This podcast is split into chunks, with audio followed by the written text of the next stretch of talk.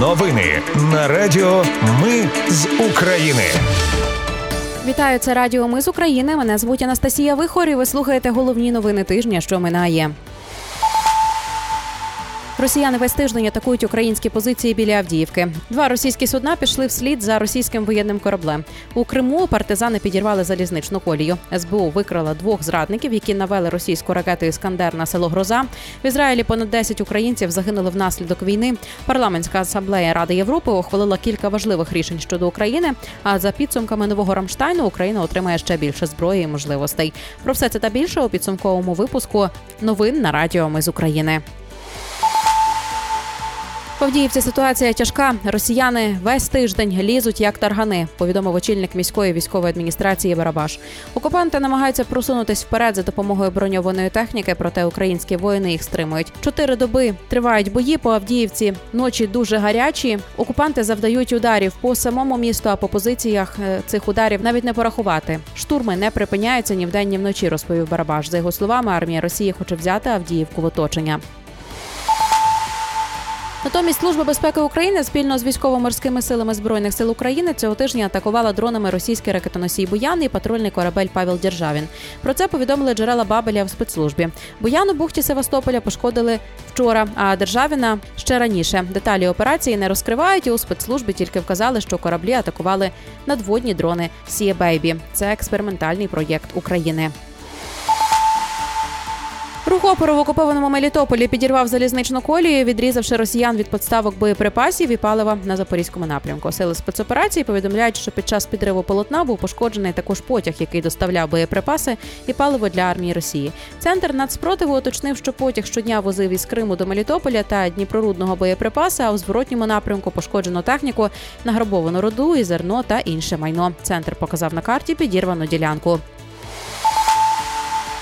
Криміналісти ідентифікували цього тижня всіх загиблих у селі Гроза. Російські війська вбили ракетою «Іскандер» 59 людей, повідомив голова МВС.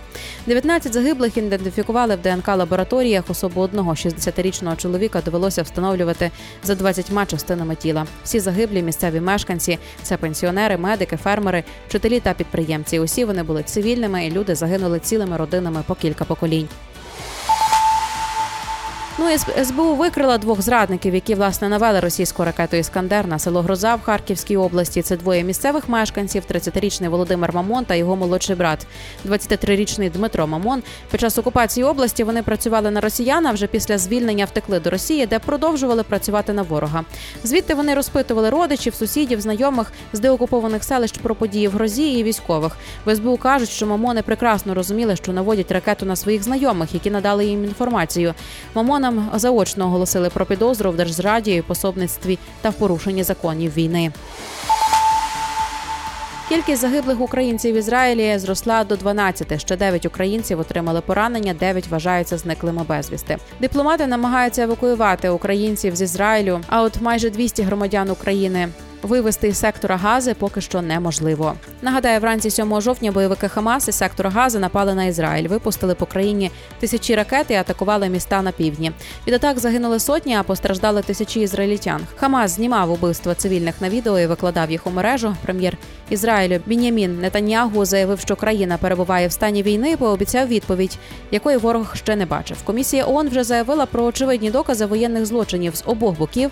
ХАМАС звинуватили в убивствах і катуваннях ізраїльтян, а Ізраїль у бомбардуванні Гази та її блокаді. Генеральна асамблея ООН обрала нових членів Ради з прав людини на 2024-2026 роки. Росія намагалась переобратися, але не отримала достатньої кількості голосів. Її членство призупинили в квітні минулого року, через 1,5 місяці після повномасштабного вторгнення в Україну. А от парламентська асамблея Ради Європи погодила цього тижня кілька важливих для України, зокрема, рішень, а саме визнала Голодомор 1932-1933 років геноцидом українського народу, а також визнала Росію диктатурою. Вона закликала держави Ради не визнавати легітимність Путіна після завершення його нинішнього президентського терміну. Уряд Естонії схвалив поправку до закону про міжнародні санкції. Серед іншого, він передбачає використання заморожених російських активів для допомоги Україні.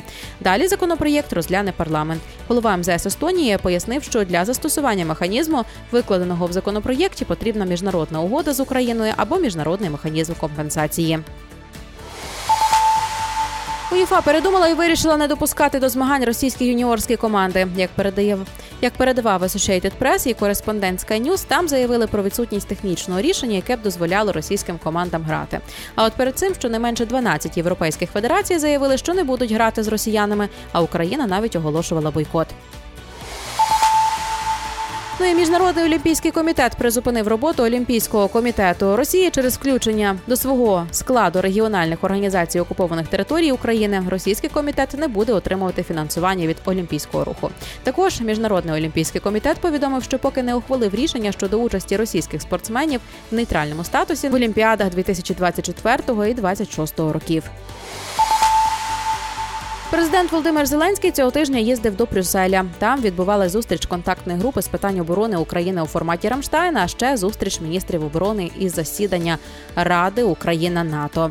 Зеленський зустрічався з міністром оборони США Ллойдом Остіном, новим головою Об'єднаного комітету начальників штабів США Чарльзом Брауном. Вони обговорили потреби української армії та посилення протиповітряної оборони. На засіданні контактної групи формату Рамштайн утворили коаліцію можливостей для довготривалого захисту України і стримування російської агресії на десятиліття. Естонія та Люксембург очолять коаліцію підтримки IT-інфраструктури, Литва допоможе розміновувати Україну, а США очолить коаліцію з розвитку повітряних сил Збройних сил України. Данія та Нідерланди будуть співлідерами цієї коаліції. Болгарія пообіцяла передати Україні компоненти до протиповітряної оборони С-300. Штати обіцяють приєднатися до інших коаліцій в міру того, як вони формуватимуться протягом наступних тижнів. За планом будуть коаліції бронетехніки та артилерії.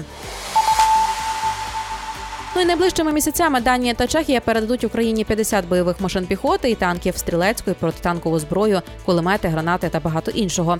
Яку саме техніку передадуть, у Міноборони Чехії не кажуть, тільки зазначають, що частина нова, а інша відремонтована. Німеччина передасть Україні додаткові «Патріоти» та «Ірісте», а також 3 зенітні установки «Гепард». Крім того, найближчими тижнями в Україну прибудуть ще 10 бойових танків «Леопард» 1А5, 15 броньованих машин і 20 санітарних авто. Володимир Зеленський цього тижня провів прес-конференцію з президентом Румунії Клаусом Йоганісом. Підписали декларацію про безпеку, в тому числі в Чорному морі. Скоро запрацює новий зерновий коридор через Молдову до Румунії. Сторони також погодили подвоєння транзиту через румунські порти. Будуть спрощені процедури перетину кордону і відкриють нові пункти пропуску. А ще є рішення щодо центру з підготовки українських пілотів F-16. Ну і на завершення будуть позитивні новини щодо артилерії і посилення протиповітряної оборони, заявили в Офісі Президента. СБУ та НАБУ цього тижня приходили з обшуками до мера Мукачево Андрія Балоги та голови Мукачевської районної ради Михайла Ланьо. Все через схему з продажу комунальної землі за зниженою ціною, повідомили у спецслужбі. Йдеться про землю в центрі міста, навколо стадіону «Авангард». Слідство вважає, що її продали за зниженою в 10 разів ціною компанії Ланьо, через що бюджет міста не отримав 100 мільйонів гривень. Ланьо в СБУ називають кримінальним авторитетом. 2 працівникам Тернопільського військкомату повідомили про підозру після того, як в соцмережі цього тижня потрапило відео з побиття мобілізованих. За даними слідства, конфлікт стався через те, що 2 п'яних мобілізованих побили чергового військкомату, хотіли забрати в нього зброю. 6 жовтня їх знайшли і побили в військкоматі. Підозрюваному командиру за катування загрожує 10 років ув'язнення, а солдату за незаконне позбавлення волі людини 5 років в'язниці. Держбюро розслідувань відкрило 260 кримінальних проваджень та за фактами порушень у військкоматах та військово-лікарських комісій. Про підозру повідомили вже 58 людям. З даними ДБР, посадовці отримали хабарів на майже 4 мільйони гривень, а суди заарештували понад 3 мільйони з цих грошей. Ну і на завершення Укрзалізниця запроваджує маршалів безпеки на вокзалах і в поїздах. Це працівники воєнізованої охорони, які слідкуватимуть за безпекою пасажирів і реагуватимуть на потреби. Але на відміну від своїх колег-охоронців, які працюють на об'єктах залізниці в службовій формі з усіма знаками розрізнення, маршали працюватимуть не публічно. Тож ні добропорядні громадяни, ні зловмисники не знають про ловців-правопорушників, підкреслили в Укрзалізниці. Перші маршали вже почали роботу на одному із популярних західних напрямків. Це були підсумкові новини тижня на радіо «Ми з України». Мене звуть Анастасія Вихор. Наші новини про те, що дійсно відбувається в Україні. Ми не робимо новини, зважаючи на чиїсь політичні чи бізнес-інтереси. У нас тільки реальні факти. Якщо, на вашу думку, те, що ми робимо, важливо, підтримайте нас. Заходьте на сайт mizukraine.com та тисніть кнопку «Підтримати». Почуємось. Радіо «Ми з України». Перемагаємо разом.